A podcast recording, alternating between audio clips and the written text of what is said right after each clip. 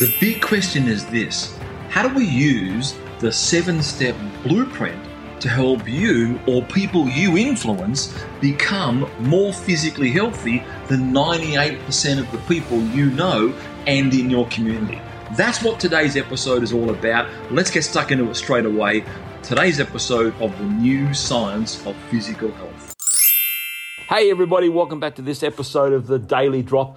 Whoa, I have just finished a physical activity session in my garage and in my street. Now, I'm out the front of the house this evening, and it's a, uh, what is it? It's about, oh, getting us about five thirty, six o'clock here in Sydney. It's wintertime now, and uh, you might be able to hear a couple of dogs in the neighbourhood barking because I've been riding my push bike. Uh, and what I wanted to do with this um, short episode of the Daily Drop, they're all short, but what I wanted to um, touch on here is the kind of physical activity that I do. So, background is I'm 55 years old. I played lots of sport when I was a teenager. And inside, it's funny, you know, inside mentally, I don't feel mentally much different than I did when I was a teenager. Of course I am. So my son right now, my wife has taken my son out to swimming training because he is uh, in the sixth grade here in Australia. And while he's out swimming training, I decide to get off my backside and go in the garage. So I wanted to outline what do I concentrate on when I'm doing physical activity and what type of physical activity do I do. Let me answer the first question, the second question first. What type of physical activity do I do? So someone who is obsessed with the new science of physical health and obsessed at sharing and, and, and teaching it to as many people as possible across the world. We're now uh, going up uh, three more countries that are listening to the show. So we're now hit 60 countries. So thank you very much. And I think I know what the new country is, but I've got to double check it because um, it's, it's hard to keep track of it and like who's the latest country. The software with the podcasting doesn't tell you. So here it is, is what the type of exercise that I'm doing presently, what I did today, and I'm trying to, I'm doing, not trying to, I'm doing on a regular basis. So I listened to a cardiologist one time who is in, um, is in the, one of the mini series, the new mini series we've got coming out shortly called the Thomas Edison of Health Technology in the early 2020s. I have a little short section on a cardiologist, and he told me one time, he was someone I got to know very well back in the mid 2015s, thereabouts, and um, he's a practicing cardiologist and he has his own national radio show. He said to me, Shane, do you want to know what the best type of physical activity? And here I am. I've, uh, you know, been involved in health and physical activity, physical education for, you know, 30 plus years. I'm thinking to myself, this is fantastic. I want to get a pen out. I want to take down some notes. What is the best type of physical activity? And this is what he said to me. Anything that makes you come back the next day, meaning something you fall in love with.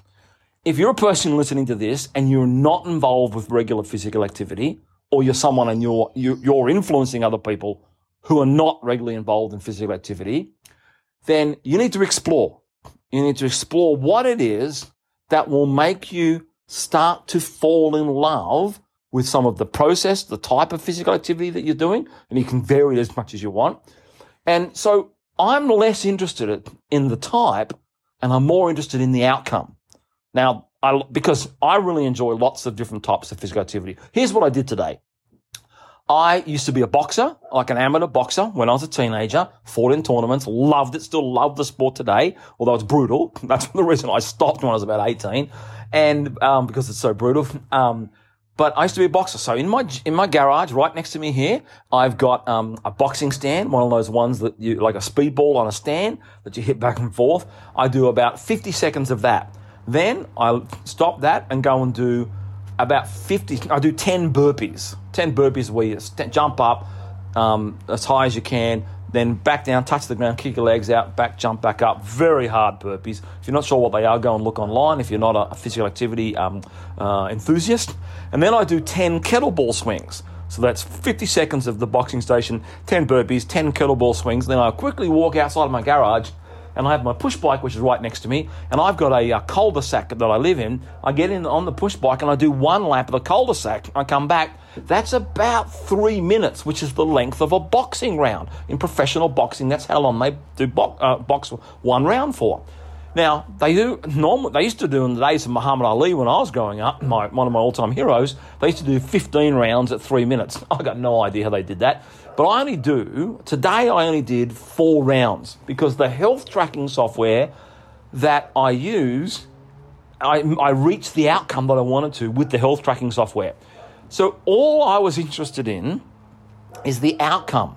Now, I loved doing what I'm doing. I had the iPad up, had a little motivational video on the iPad on YouTube, and then I had some uh, podcast in my ears as I did the one lap of my street. But the whole three minute round, the whole three minute round, by the time I'm finished and get back and I sit down on a chair after I've done the push bike lap, about three and a half, maybe four minutes. Then I sit down, and then I will, after two minutes of recovery, maybe three minutes, sometimes four, if I'm really pooped, I go back and do another round. 50 seconds on the speedball, 10 burpees, 10 kettlebell swings, and one lap on the push bike. Now, here's what I'm looking for the entire time that I'm being active. Heart rate, your, how fast your heart beats during physical activity is a reflection of the health adaptations that are going on inside your body when you're physically healthy. So the previous episodes were why does physical activity make you healthy? And I talked about that heart rate is the true reflection of what's happening inside your body as a result of any movement you do.